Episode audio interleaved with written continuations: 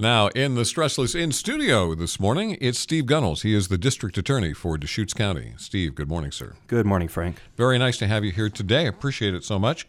So, uh, one of the lead stories we've had during the day today is the Randall Kilby uh, case. Can you bring us up to date? Uh, give us some background and then where are we at now with that? Sure. Yeah, Randall Kilby was convicted uh, two weeks ago of two counts of murder in the first degree for the hatchet murders of two brothers, Benjamin and Jeffrey Taylor. That murder occurred in March of 2021. Uh, we had a two week jury trial here in Deschutes County, and the jury returned a unanimous guilty verdict on both charges of murder in the first degree. Uh, and then last week, Judge Annette Hillman sentenced Mr. Kilby to two consecutive true life terms. A true life term is a uh, a term that we use in in the criminal justice system to to signify somebody who can never get out of prison. He'll never be eligible for parole or release uh, on either charge, and they're consecutive, meaning he has to serve one after the other. Obviously, once the first cons- uh, the first true life term is served, he will be done, but he will never get out. Now there is another case involving him that's coming up. Right. There is an additional murder charge that's still pending, and that is re- in regard to the murder of Daphne Banks on Christmas Day of 2020. And in that case, uh, the judge ordered that statements that Mr. Kilby made to the police had to be excluded from any trial that is held against him. And we've appealed that decision to the Oregon Supreme Court and so that uh, the trial case is uh, still pending, but it's stayed until we get a decision from the Oregon Supreme Court on whether we can use his statements against him. When do you expect to get that decision? Uh, usually, those take anywhere from six months to eighteen months, something like that. Uh, it's not a it's not a fast process, uh, and there are there are times when the Supreme Court can expedite their decision making process and, and get something sooner. But typically, it's a it's a longer process. So we we don't expect to have anything uh, anytime in the next six months. Is that why these two cases leapfrogged? Because it seems to me that you just said one case occurred in 2020, and then the case he gets got convicted on was a year later. That's correct. So the uh, the reason that they were tried separately is that they were separate criminal incidents, and so we couldn't combine them for trial. Also, with the, the ruling of the judge to exclude his statements regarding the Daphne Banks murder, uh, you know, we that had to go on a separate track so that we could appeal that decision and and have his statements, if possible, have his statements available when we prosecute him uh, ultimately for that case. With the Daphne Banks case, he was arrested, charged, right?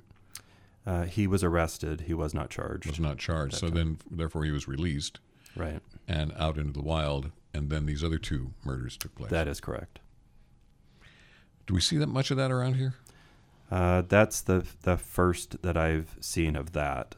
Um, we we have had people who have been convicted of multiple victim murders, but uh, that's the first one where somebody had been arrested for a murder released and then committed another murder, to my knowledge. So these cases that we're talking about happened. Uh, uh, well, now it's 2024, so we're talking three, two or three years ago. However, there was a case just last month where someone else has uh, has been arrested. Yes, that's right.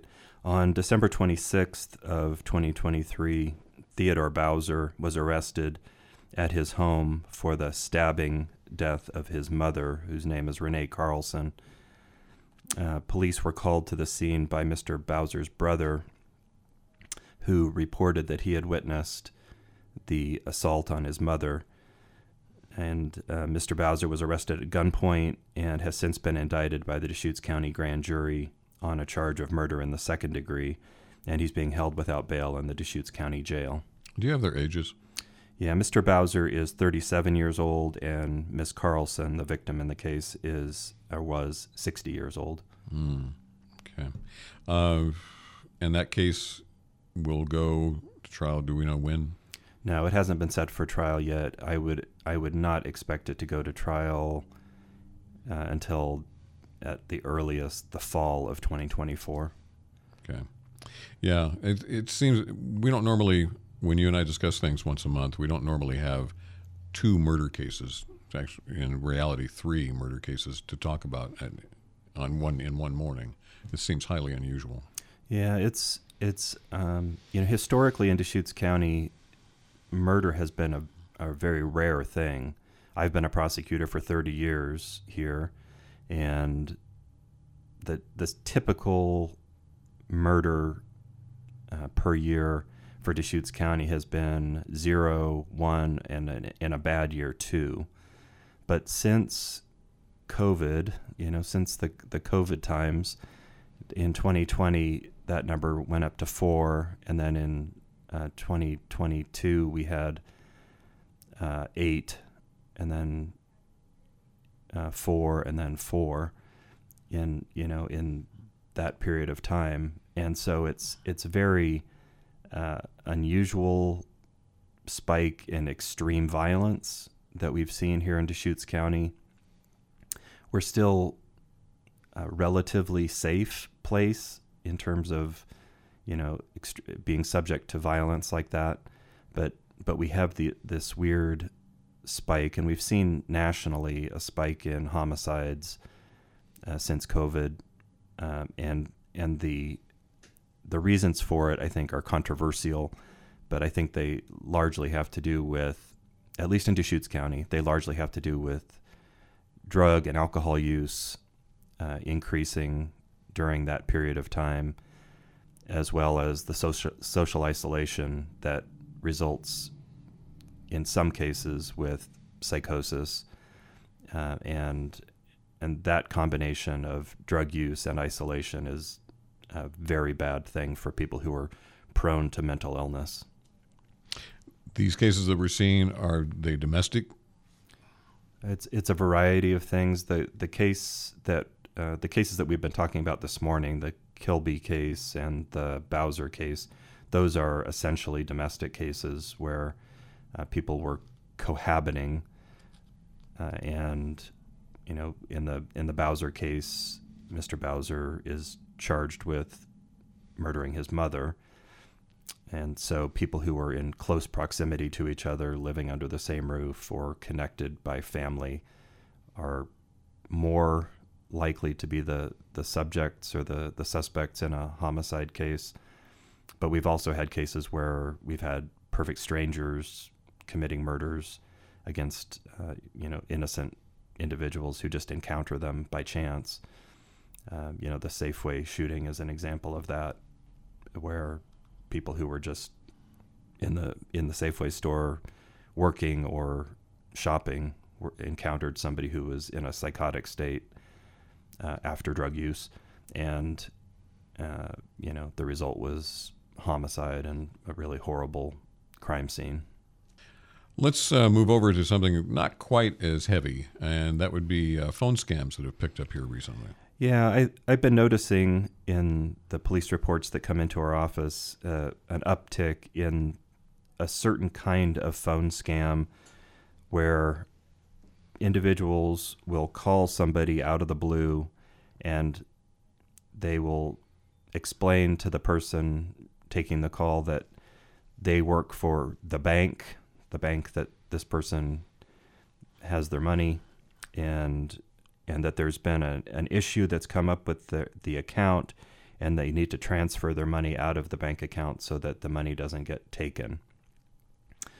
Uh, so we've had a few of these in the past uh, year, and the worst I've seen resulted in a gentleman transferring about a half million dollars out of his bank accounts and sending it to these scammers, and it's gone forever because the bank can't reimburse it at that level. And what happened in that case is someone called him up and said they were calling from his bank to let him know his account had been compromised. And ultimately, they went through several different individuals getting on the phone, calling him back. and telling him where to send the money, giving him account numbers to send the money to. And he was able to get the money sent to these accounts, thinking that they were in a safe place, but they were actually were in the the uh, possession of the the scammers, and the scammers just emptied out those accounts and had not been located at the time the police uh, were able to investigate it. And my advice to anybody who receives such a call, if they're concerned that their their account is somehow compromised or in danger, they should call their local bank branch and not just trust the person who's making a phone call to them. And they should talk to somebody at their bank branch, or better yet, go into the bank branch so they can actually see a human being and talk to a human being face to face. And they know that that person actually works at that bank in in the case that I was talking about, where the gentleman lost a half a million dollars, if if he had done that, if he had gone to his local bank branch, they could have looked at his bank account and said, "There's nothing, there's nothing wrong with your bank account. It hasn't been compromised. This is a scam. Don't do anything. Don't take those phone calls. Don't move your money anywhere. Your money is safe." And that would have saved him, you know, a huge amount of money and uh, also to reach out to law enforcement so that they can investigate and potentially locate who's doing it. A lot of these uh, scammers are from out of our area.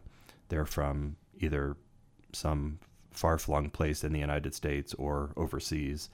And they're very good at convincing people that they're genuine, they're looking out for this person's interests, and they work for the bank and, and they uh, will take care of the money, and they do take care of the money. Certainly do. Steve Gunnels, District Attorney for Deschutes County. Steve, thank you so much. Thank you, Frank. FM News 100.1, 1110 KBND.